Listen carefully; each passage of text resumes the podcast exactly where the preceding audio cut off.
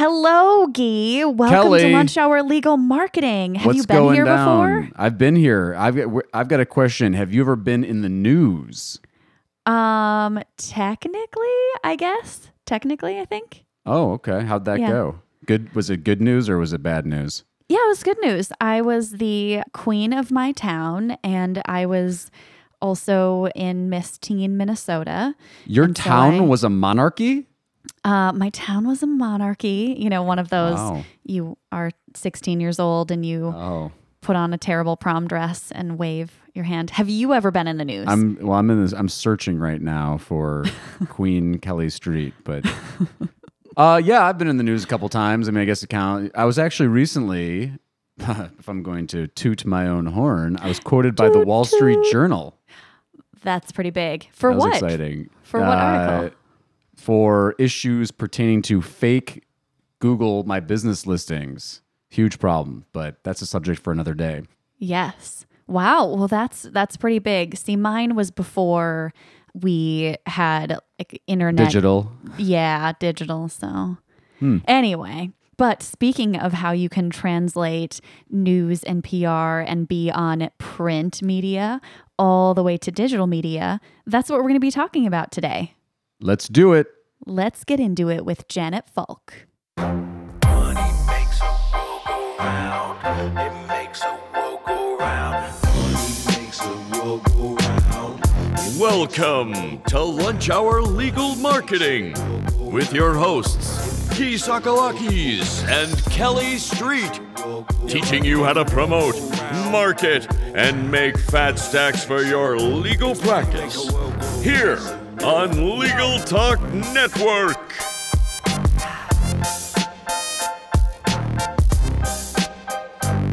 Yeah.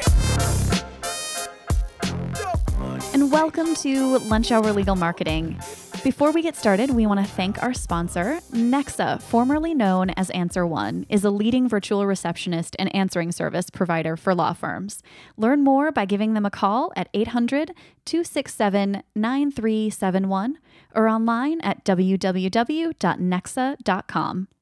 All right, and we're here with the fabulous Janet Falk, a public relations and marketing communications professional who advises attorneys with a solo practice or a small law firm. And Janet, I am so glad you're here with us, despite the fact that you have a bit of a cold and as a result, a little bit of a scratchy voice. But I know our listeners will forgive that when they hear all of your amazing advice. So thank you so much for joining us.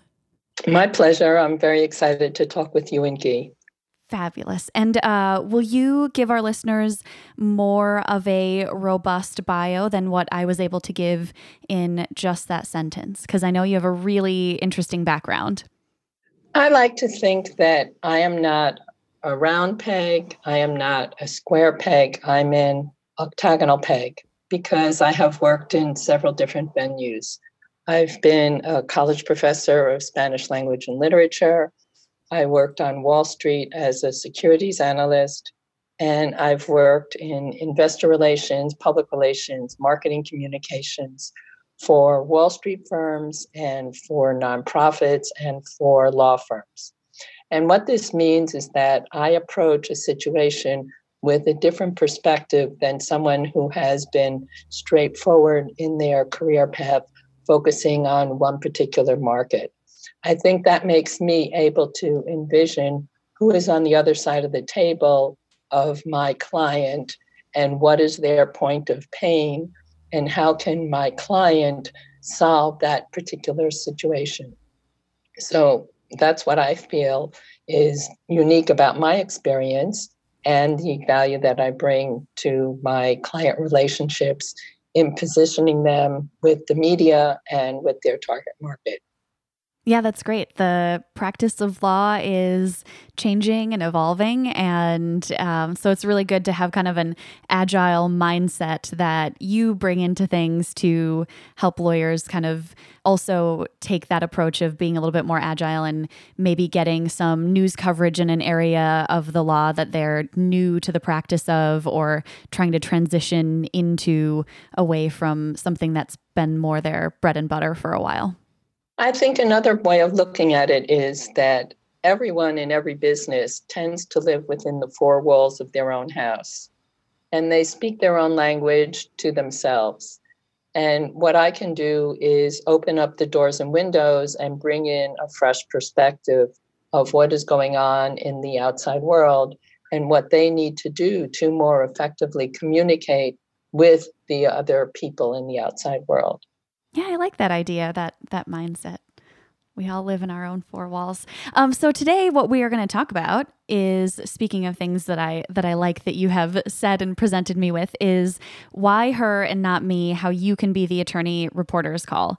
And I think that is just such a good title because it's definitely something that I've heard lawyers ask of you know how how is this person the lawyer that gets to be on CNBC or quoted in the Wall Street Journal article?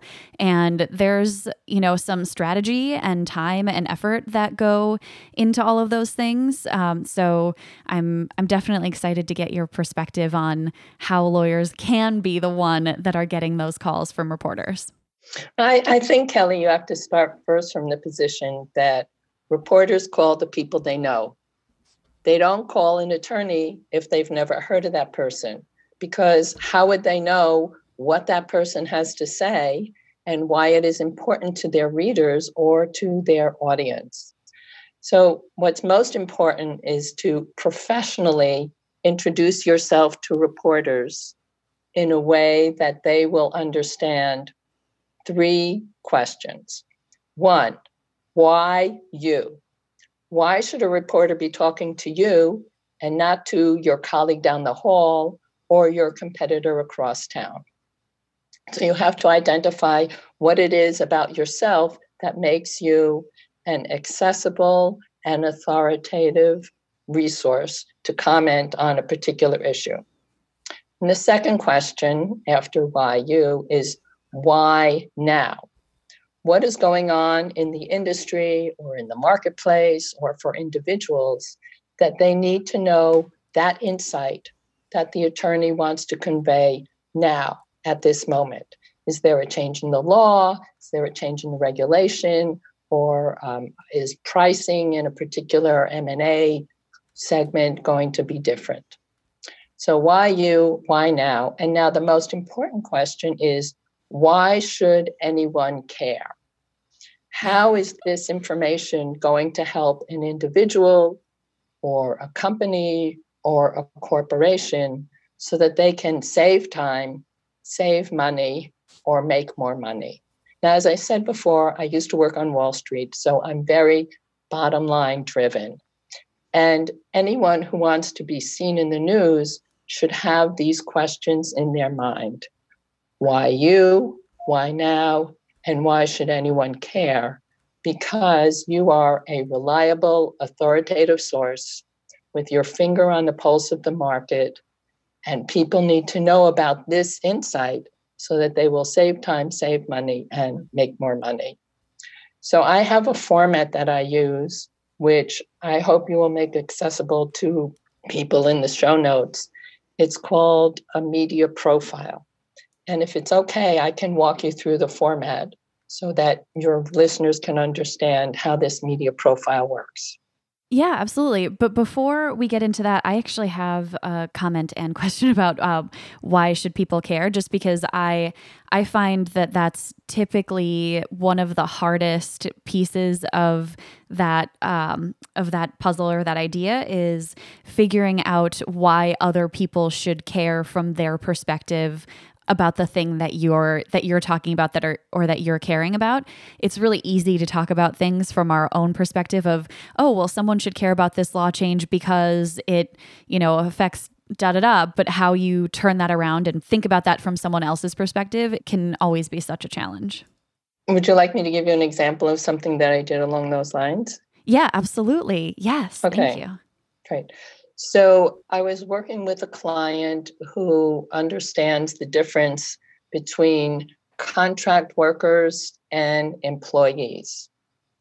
And this is an issue for some of the ride sharing services, but it's also an issue for other people who use workers from time to time or, or not on a full hourly basis of an eight hour day. So, this particular focus was on, you won't believe this, the pizza restaurant segment. And it turns out that pizza restaurants employ drivers for only a few hours, right? They only work from basically five to 11. Mm-hmm. And so they usually work on a contract basis. But some drivers might mistakenly think that they are actually employees. So it's important for the restaurant owner who employs such a contract worker as a driver to be clear that the driver owns the car, the driver maintains the car, the driver picks the route that they are going to drive in delivering the pizza, and some other criteria. So, this is an issue where if restaurant owners understand where the lines are in terms of employee versus contract worker, then they can make sure that they are staying within the boundaries of those lines. And that if the driver becomes at some point disgruntled and thinks that they are an employee and you know wants to, you know, get back at the restaurant owner for whatever reason or, or thinks that there has been a dispute of some manner, then the restaurant owner will be saving time and saving money and avoiding litigation because they have adhered to what the requirements are for contract workers. Great, thank you. I think that definitely is a very good example of how either an attorney can say, hey, as an employment lawyer, these are things you need to watch out for, and relaying that to what a business owner could care about, or just a great one. Thank you. Now we can dive into the media profile. Okay, um, so the media profile that I have developed is something that is very simple to understand and to complete. In fact, if um, anyone looks at it, they will see the sample media profile and also a worksheet. And anyone who completes the worksheet can get in touch with me for a free 30 minute consult so that they can then use this on their own. So, the beginning of the media profile is simply the contact information the first name of the person, their title, the name of their law firm, their phone number, their email address, and their actual physical address. Now, this is important because, according to the ABA model rules, 7.1, 7.2, 7.3, and 7.4 regarding advertising. The media profile might be considered in some situations to be an advertisement because it's being conveyed to reporters. And what's important is that in Rule 7.2, it says any communication made pursuant to this rule shall include the name and office address of at least one lawyer or law firm responsible for its content. So that's why it's important to not only have the name, the phone number, and the email address, but also the address, because just in case an attorney wants to make sure they're not getting in trouble for advertising without putting a physical address.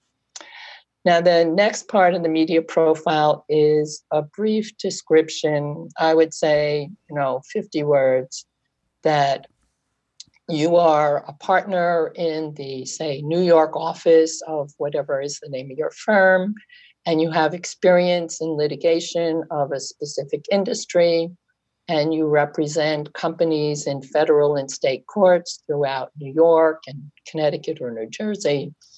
And in addition, to provide a little more color and detail, you have represented clients in complex matters, including contract law, general commercial litigation, product liability, and then uh, perhaps some industries like pharmaceutical or financial services or environmental issues. So having established that, you know, 50 word description in a general tone, now we become a little more specific. Focus on litigation in specific industry markets. And then you would list in a bullet point format what are those areas that you litigate. It could be personal injury or product liability or trust and estates, consumer fraud and class action, and so on. Now, reporters always know what has happened before, but they want to know what is going to happen before it happens. So, if you can show a reporter that you have your finger on the pulse of the market and you know what is flying under the radar, then they will want to talk to you and not anyone else. So the next part of the media profile is trends on the horizon or upcoming hot topics. And these again are going to be bullet points. An issue that should be getting more news coverage and requires a knowledgeable attorney who can simplify technical aspects. So, the example that I just gave about the difference between contract workers and employees. That's the kind of trend that I'm talking about. It could be that there's a new regulation, so companies will have to change some aspect of their operations in order to be compliant. Or it could be something of a law that's going to affect businesses in a certain way. So having these trends or topics that no one else is paying attention to, the reporter will think that they are getting a head start and a jump on what is going to happen in the marketplace, something that their readers need to know to save time, save money, and make more money, as we have said before. So we have the contact information, we have the general description, a little more granular about the kind of practice that the attorney has, and then these trends. Now, a reporter is a person and the attorney is a person. So let's give a quote, a sample of what it is that you might say when you got into a conversation with this reporter. And you might say something like, the top companies in this industry are gearing up for the implementation of Regulation 123 because they want to be ready for the operations department to implement these changes and then the marketing team can prepare for customer feedback and the launch. So now you have explained something snappy. It would be a little snappier than that, obviously, but you would explain why it is that this is important. And you have given us the reporter a sense of what it would be like to talk to you if they were in a conversation with you, attorney. Finally, at the bottom, you have your contact information of your assistant. If it's not yourself or if it's not your public relations consultant, so that the reporter would know who to get in touch with because you might be too busy as an attorney to take your own phone calls from a reporter. Now, I want to point out that this is something that reporters love to get. Reporters are always looking for new sources and they have uh, an active database where they keep track of the people that they've spoken with before. And in fact, I was at an event where a reporter for one of the Law 360 publications said, I want a 50 word explanation of what an attorney knows about a subject to determine whether it is worth calling the attorney. So it's not just me, Janet Falk, public relations professional, saying that an attorney should have a media profile to share with reporters about why you, why now, and why people should care. But here is a reporter who actually says, I want 50 words about what an attorney knows on a subject so I can determine whether it is worth calling the attorney. Now, obviously, this media profile is longer than 50 words, but it makes the point that reporters are always looking for sources. And if you can show them that you are aware of what's happening in the marketplace and that other people need to capitalize on your insight, then you will be the attorney that the reporter calls. Awesome. My, uh, I guess my role on this podcast has traditionally, it's just me. Traditionally, though, I always jump in here and I'm like, all right, this sounds great but I'm a huge cynic and skeptic and I don't have any time and yada, yada, yada. So here's my, so I'm going to play the role of the cynical listener and, and I'm going to ask some constructive questions. Some other thing here is I love to get some tactical stuff. Not that we haven't, I think there's been a lot of good tactical stuff already in here, but here's my questions.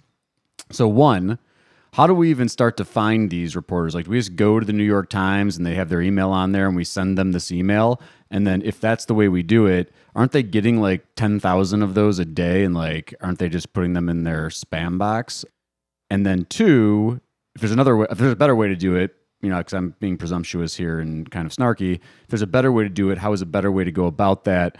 And then the, the second kind of piece to that is okay, so I guess more like holistically, how do we prospect the reporters in general? Like, is it, do we have more success if we're trying? I think you mentioned even just going deeper into it, you know, finding a reporter that covers a more specific niche, or do we go to a more specific publication? Like, do we try to swing for the fences the New York Times, or does that even make sense for us? So, respond to my cynicism, if you would, please.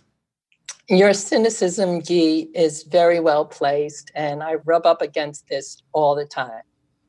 So, my question is who do you want to be calling you? Who do you want to be thinking that you are the person who is going to provide them with the insight that they need? Now, once you have determined who that marketing might be, my question is where are they looking for information? And it's great if you can be on the front page of the Wall Street Journal, the front page of the New York Times, or CNBC. Yes, I have been all these places with my clients. But more people are looking for information in their industry publications. So it's very simple to find who the reporters are at these industry publications because if you're talking about supermarket news or chain store age or something like that. They usually have a masthead and it lists the names of all the reporters and often their email addresses. Or even from the website of that publication, you can usually email the reporter directly. Many law firms have a contact us page, publications have that same page. So if you're thinking, how do we get in touch with these reporters? In most cases, the publication is making it easy for you because they are listing their reporters' names and often their email addresses in the publication itself and on the website. So think about where your potential audience is looking for information, and then those are the places where you want to be which may be the New York Times and the Wall Street Journal and CNBC and so forth, but it may be in some niche publication, like I said, you know, chain store age or, you know, supermarket news and, and what have you. There also are databases that public relations professionals subscribe to. I don't recommend that an attorney subscribe to it because it's expensive and they don't need to use it all the time. But that's where I get that information. I go into the database and, and I find the name and the phone number and the email address and, and other information about the reporter. So that's how I identify them. I want to think about your comment that reporters are being inundated with these comments, with these introductions, and with these requests and pitches for story ideas. And yes, they are. Uh, we all get more than 100 emails a day. And so we have to think about something that's going to be catching the reporter's eye and ear and interest. And I think it's very simple to write something that says source in uppercase letters. And then you say something that's going to provide insight into what it is that they want to talk about. So if there's a a regulation that's about to change, then you can say source attorney comment on regulation regarding X. So it's very clear that you're offering someone, a reporter, a resource that they're going to need more information in order to write authoritatively about whatever is this change in the regulation. And they're going to be looking for attorneys. So why not do that? I want to give a slightly different example about breaking news and how an attorney can introduce themselves to a reporter to talk about a breaking news story. And I think you'll understand how this plays out in any situation. So perhaps you will remember in 2015, there was the Boston bombing case with the Tsarnaev brother. And we were all following this news. I'm sure you two were also to find out what was happening in that case because it was such a horrendous incident where so many people died and were injured and, and so forth. And there were attorneys from the Boston area who were commenting daily on the progress of the case. And these attorneys were generally former district attorneys who had prosecuted terrorism cases and so on and so forth. Now, when the verdict actually came out, I noticed that there was a news story that was quoting an attorney from Miami.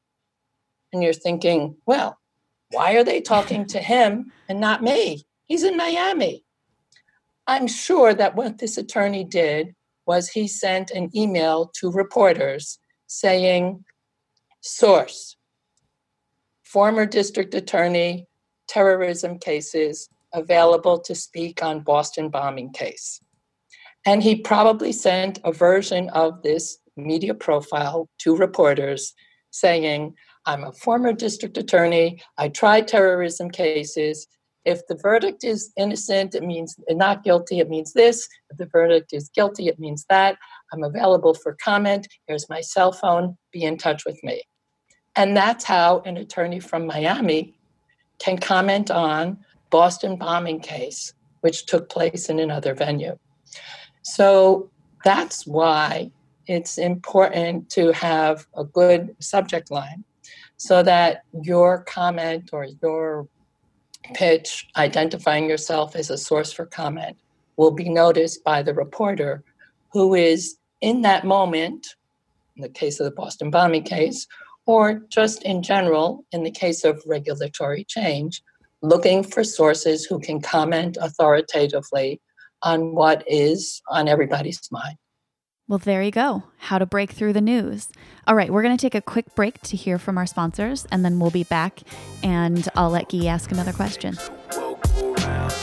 If you're missing calls, appointments, and potential clients, it's time to work with Nexa Professional. More than just an answering service, Nexa's virtual receptionists are available 24 7 to schedule appointments, qualify leads, respond to emails, integrate with your firm software, and much more. Nexa ensures your clients have the experience they deserve. Give them a call at 800 267 9371 or visit them at nexa.com forward slash podcast for a special offer. And we're back. All right, Guy, I said I would let you ask another question, but really, there's no permission needed here. um, all right. Well, so this has been, I think this is great. And I'm, now I'm thinking, okay, I need to stand out. Some of that's going to be the kind of in the messaging and uh, if it's email, it's going to be email subject line. I'm, I'm thinking those questions why me? Why now? Thinking about my audience, prospecting the right reporters. What do we think about the impact of social media on all this? I, I mean, I there's a kind of, um, I don't know, maxim that reporters are on Twitter. Twitter's fast. Is Twitter effective for this, or is that more of like a social media people are just pushing that? I think Twitter can be effective, but let me ask you something. When you post something on Twitter, is it going only to one person? No, it's going to many other people. That's true. Right. So uh, I think it's better to follow people on Twitter so that you can see what reporters are writing about and you can comment and retweet and be in a conversation with them on Twitter but at the same time, you want to be talking to many reporters who are covering the same topic area. So that's why you have to combine email and Twitter. Nice. Because email is private. Right. I, well, I guess there's direct messages. Some of the reporters, I guess, leave their direct messages open. Yeah, yeah. Some do, some do, and some don't. But remember, if if I'm a reporter and I might be retweeting what you know another reporter at my publication is covering then you know think of all the other people who are who are seeing that. If i'm in conversation with a reporter at one publication then a reporter in another publication might be you know picking up on that at the same time. They might not reveal it but they would certainly be following it. And do they want to know that you're broadcasting to all of the reporters no they want to think that they have an exclusive source of course Right. they don't but they want to think that they do so Gotta that's why. I think right. So I think I think email is is better for an introduction. But another thing that you can do to become more known to these reporters, as I said, is to to follow them and retweet and comment on their stories. Right. Um, here's another one, just kind of throwing things out that come to mind. You mentioned some of these databases. I'd love to get your thoughts and experience on some of these databases. Uh, you suggested lawyers probably doesn't make sense for them to subscribe. What about places like Haro or uh, what's the other big one? Is it Muck Rack or? Yeah, uh, people ask me about Haro all the time, and I'm always interested to ask. Do you know that Haro has a paid subscription and a free subscription? I knew that. Okay, but a lot of other people don't. Most people don't. But I bet you. What is Most people Haro? What is Haro? I don't even know what that is. right. So uh, it stands for Help a Reporter Out. It was founded initially by Peter Shankman. I've met him a couple times. And the idea is that reporters will post a query that they're looking for someone who can talk about a particular topic. And there could be, you know, 75 of these queries coming out three times a day. So that's 225 queries coming out in the course of the day. Now, not all of them require an attorney as a respondent. Many of the questions are about lawnmowers or beauty tips or you know other personal lifestyle issues there are some about law and business and finance so i'm not sure that it's the best use of an attorney's time to scan three times a day through 75 queries that are not going to be relevant to them. Plus, those who have a paid subscription are professionals like myself, and they're getting those queries one hour in advance. So if I'm a professional and I'm getting the query at 11:30 and you're getting it at 12:30, I've already submitted my suggestion for someone who could respond to the query before you even receive the information. So, sure, you can subscribe to Haro, and I've gotten things through that means, but I'm not sure it's the best use of an attorney's time and resources to be doing things an hour behind the professionals. Right. That makes a lot of sense. And so, you know, and admitting all of our biases here since we are professionals in this space, but, you know, my, so I'm a, another kind of cynical, skeptical thing. So I'm a lawyer. I'm sitting here, I'm like, all right, I'm listening to this podcast episode. I'm like, all right, I got to get in the news. I'm going to go start. Uh, there's been some good tips in here. I got some action items. You know, I'm not going to go pay for Haro. I'm going to be behind the ball. I'm thinking about hiring a professional. Two things. One is, is like, what are some things we should be looking for in having conversations with professionals?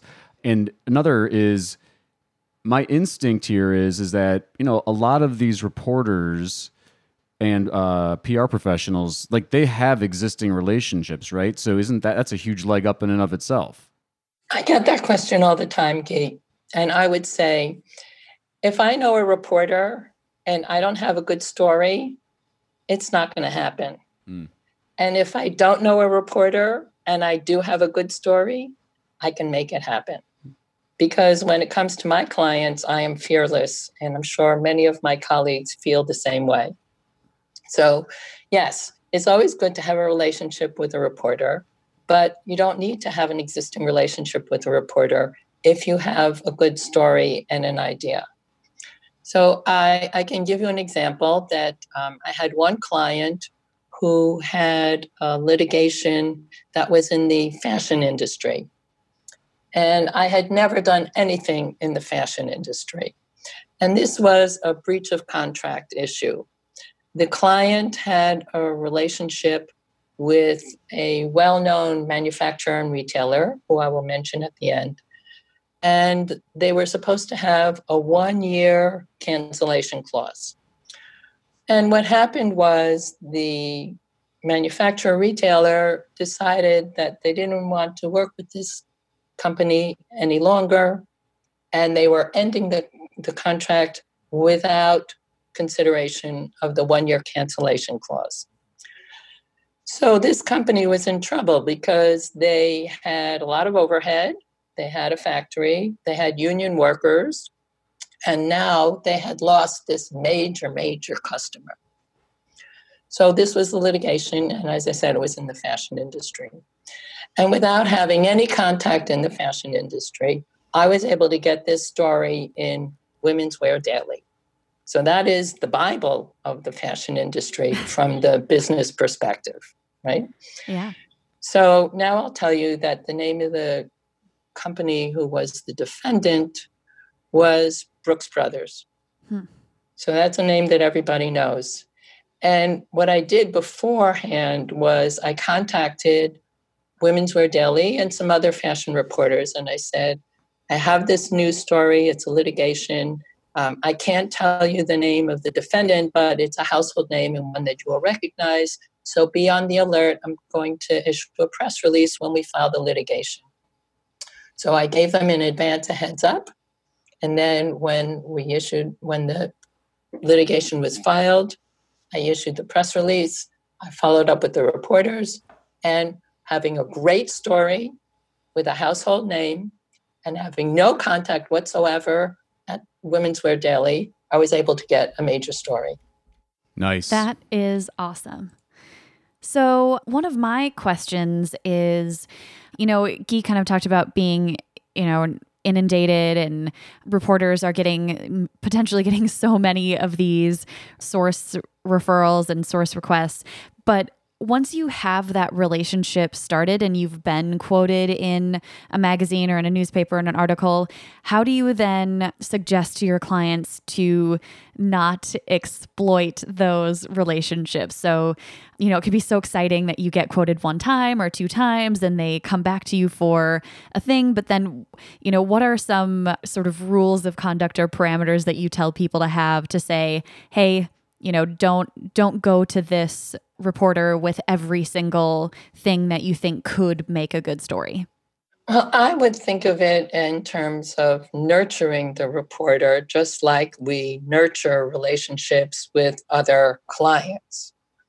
And you can keep in touch with the reporter by, from time to time, sending them an update or client alert if that's something that your firm produces.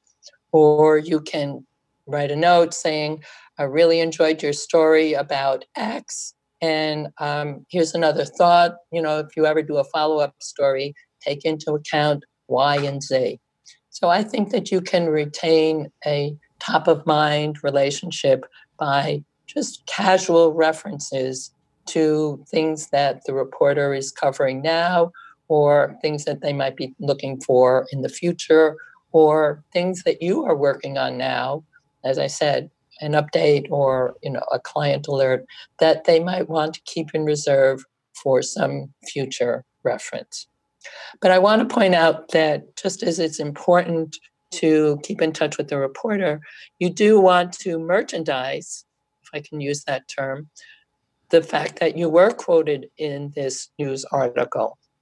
Because ultimately, the more you promote an online link, to the reporter's story, then the more clicks, right? And the better mm-hmm. that is for the reporter if the story is going to be seen more widely. So I would encourage attorneys who do have the fortune to see themselves quoted in a news story to merchandise that news story because it will benefit the reporter and the relationship they have with them to see the story more frequently clicked. And there are ways that you can do that. You can write a client alert, you can put a link to the article in your email signature, you can write a description around it and then post it on LinkedIn or on Twitter or on Facebook or wherever you conduct your social media activity. So, without directly being in touch with the reporter, you are, as I said, merchandising and promoting the news story. And that redounds to the reporter's credit because more people will be clicking on that link and more people will see the article.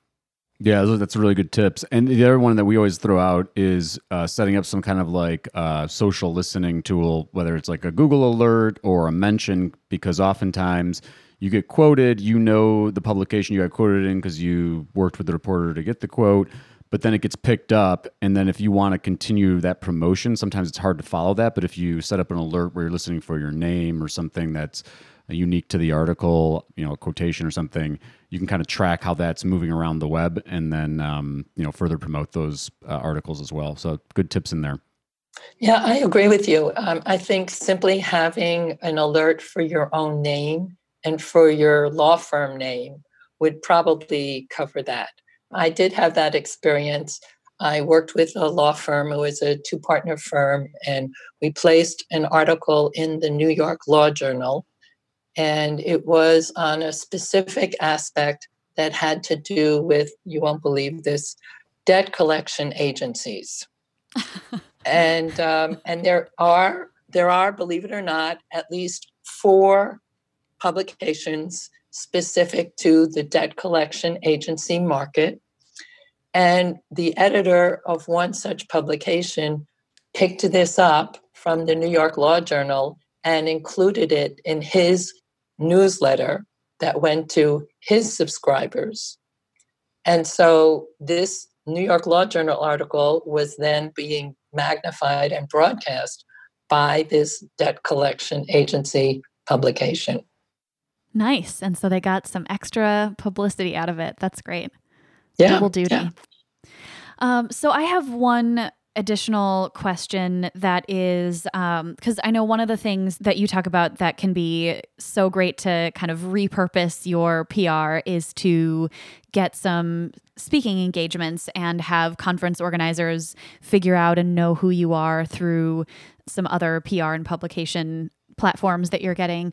And so, one of the things that I'm wondering, uh, just because I've seen it so much in conferences that I've been at lately, is um, is I'm wondering how do you, as a PR professional, kind of help someone craft whether they're going to be a legal speaker who talks about legal specific topics or whether someone says oh you know what i've i've been successful at growing my law firm so now i kind of want to promote that and be successful on that. I know that's kind of a, a specific question but it's just something that's been on my mind from from some conferences that i've been at lately is i'm like how do these lawyers decide that they're going to be the one who's going to talk about building a better law firm or they're going to be the one who's going to talk about the success they've had in a particular area of law I think that's really up to the individual, Kelly. You know, I can't speak for, you know, what a person is going to want to be able to talk about. But if you think more in terms of, you know, what is going to build your own practice and your own success, then, you know, that's going to be the determination. So the workshop that I teach, Why Her and Not Me, How You Can Be the Attorney Reporter's Call, is something that I co-lead with another person. She's an attorney. She's actually a patent attorney. Her name is Pat Wehrschultz. And she and I got in a conversation at a networking event. And she said, if you ever want to lead a workshop, you know, I'd, I'd like to learn some new material and I'd be happy to work with you. And so, even though her area of law is patents, she agreed to partner with me. And we have now given this workshop a number of times for Lawline, for New York County Lawyers Association, and and others. And she decided that she wanted to have the experience of immersing herself in a new area, namely media relations for attorneys. So it's not something that she does ordinarily. As I said, she has a, a patent law practice. So it, it's really up to the individual as to where they see the opportunity to grow their practice and to establish their reputation. got it thank you Gyi, what else do you have on your mind Oh, just more. Uh, no, I, uh, I, th- I think this has been some really good stuff. I'm kind of thinking about, I guess, in the same vein as that. I think one of the this is kind of like going more philosophically about just kind of positioning and stuff. But I th- you know, so many lawyers we talk to will say something like, you know, what do you do? I'm a personal injury lawyer. Okay, can we go any deeper than that? Um, yes, that drives me crazy when lawyers do that. Oh, Right. Thank you. And in this context, you know, it's a it's particularly important, you know, whether it's a scoop or even picking the publication you're going after to go deep. And so, you know, the the kind of stating the obvious here, at least you've got to go a little bit better with, well, I'm a, you know, I'm in Chicago. But I, I think there's a ton of opportunity, especially in this PR realm. And I I know this is kind of part of the discussion that you both just had, but becoming a voice for things that you're passionate about that have nothing to do with your practice because people figure it out. So, you know, I was make something up. I'm in Chicago. You know, if I if I'm really passionate about, you know, this is gonna, I, this isn't going to work for a lot of people, but well, I'm just going to throw it out there. 'cause I can't come up with a better example. But if I'm passionate about uh, Chicago sports teams, um, and I know some lawyers around town that, that really do, they are vocal about this kind of thing. You know, you get in, you start having conversations about that on whether it's podcasts or you're getting quoted or, I, I mean, I didn't think if there's a lawyer, this is not Chicago specific, there was a lawyer in Florida that did a whole campaign around bringing Tim Tebow to the Jacksonville Jaguars. um, and uh, you know it got press. I mean, he was on ESPN and uh, Deadspin and all these sites. And so I don't know. I just I kind of maybe I'm just uh, throwing things against the wall here, but I think that that's a a way for lawyers to think about this. And there's a balance there, and obviously, getting quoted because you're passionate about the Bears is not going to have the same kind of impact, perhaps, on your uh, reputation for getting clients, or especially more sophisticated clients who are looking for experts. But just in terms of like general PR, I think that lawyers would be well served, and people in general are well served to like you know take a stand or be a voice on the things that you actually care about. Because the other thing that comes out of it is, you know, hope ideally you're super passionate about being a personal injury lawyer, right? Um, but if you're not able to articulate that passion in the same way as some other cause, your scoops, your stories, your standing out, it just is going to work a lot better than if you're like personal injury lawyer has uh, opinion on, you know, uh, car accident statistics in Illinois. Is that resonating with you all or not really? yes. Yeah. At least for me. Sorry, Janet. You're the professional here. Well, well, I would point out that people want to be seen in the news for a variety of reasons, Gyi. And um, some of them may be for business reasons to attract clients and to receive referrals. Or in the case that I gave about the person who had the litigation with Brooks Brothers, they wanted to put pressure on opposing counsel and make them want to settle the case. So, those are some business related reasons why people want to be in the news. But if you want to advocate for a cause or for a belief or for a passion, then yeah, those are perfectly legitimate reasons to be seen talking about the news. And yes, it does add another dimension to who you are as as a person. And there are some people for whom that will be a, a point of connection and, and it will it will resonate with them. Now, many attorneys serve on the boards of nonprofit organizations. And the nonprofit may be for a disease, or it may be a cultural group, or it may be affiliated with a religious institution or an institution of higher education, and so on. Maybe for something related to the law, like uh, civil rights or uh, funding for public schools and what have you.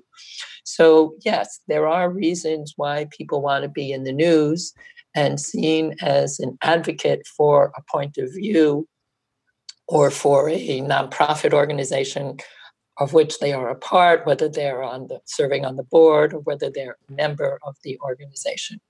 Yeah, and then the other thing that you know, I'm, I'm glad we had this part of the conversation because it just reminded me of another one that I've seen.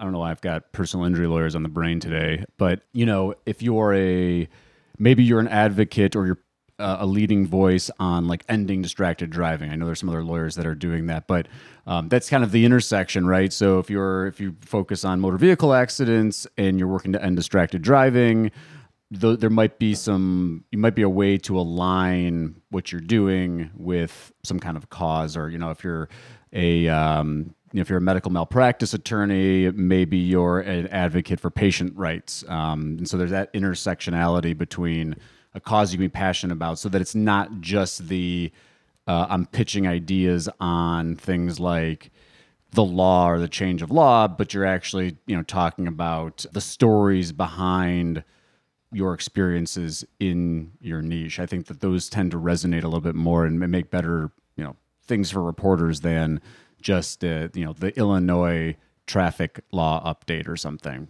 I'm just making stuff up. Right, right. So um, here's my suggestion. This is what I like to do. And I like to think about Christmas, right? Because Christmas, you get a gift in a box and it's beautifully wrapped and it's all tied up in a bow, right? So if I come to a reporter and I say, here's a hot topic, here's an authoritative source, happens to be an attorney who can talk about this topic. And here's a person who can give testimonial or some other narrative that will give more color and detail, then I have just given the reporter a Christmas gift, right? Because I have the topic, I have the source, and I have the color and detail with the witness. And so now the reporter gets this in a box, all tied up with a bow, and hardly has to do any work. They just have to put the pieces together. They go into their editor and they say, I have this great idea for a story. I have a source. I have some corroboration here from the other party. I'm going to go with this. And the, the editor will say, yay or nay. Right. It's a good point. Make it easy for those reporters. It's hard enough.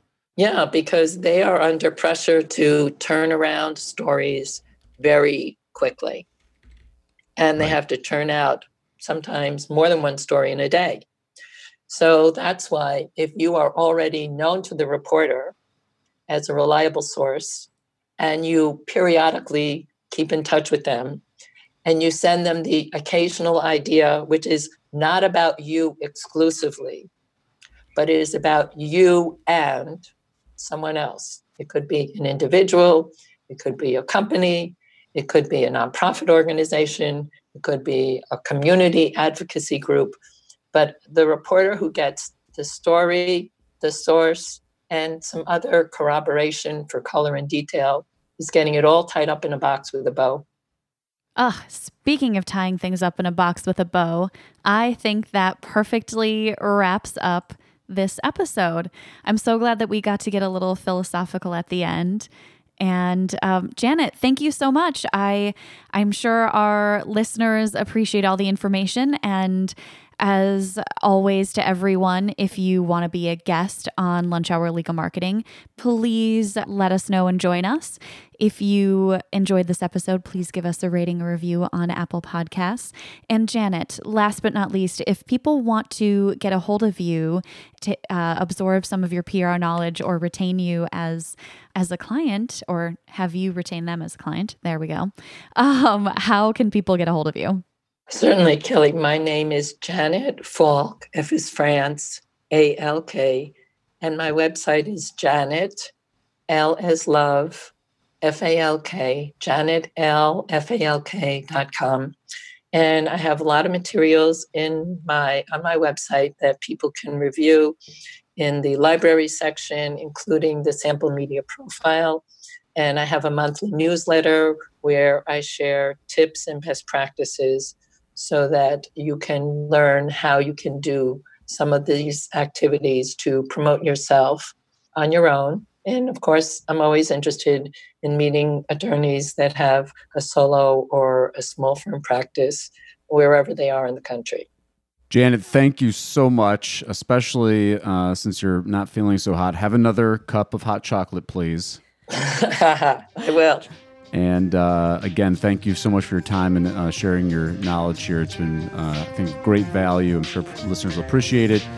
And have a wonderful day. Thank you. You too. The pleasure is mine.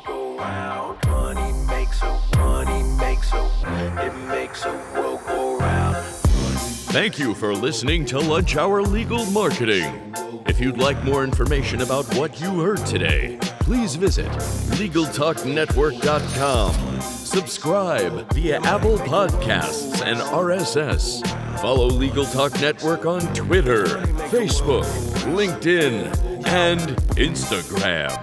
And or download the free app from Legal Talk Network in Google Play and iTunes. The views expressed by the participants of this program are their own and do not represent the views of, nor are they endorsed by Legal Talk Network, its officers, directors, employees, agents, representatives, shareholders, or subsidiaries. None of the content should be considered legal advice. As always, consult a lawyer.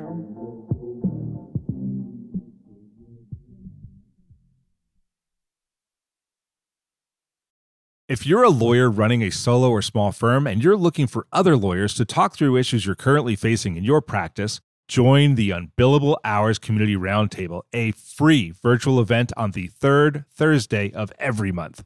Lawyers from all over the country come together and meet with me, lawyer and law firm management consultant Christopher T. Anderson, to discuss best practices on topics such as marketing, client acquisition, hiring and firing, and time management. The conversation is free to join, but requires a simple reservation. The link to RSVP can be found on the Unbillable Hour page at LegalTalkNetwork.com. We'll see you there.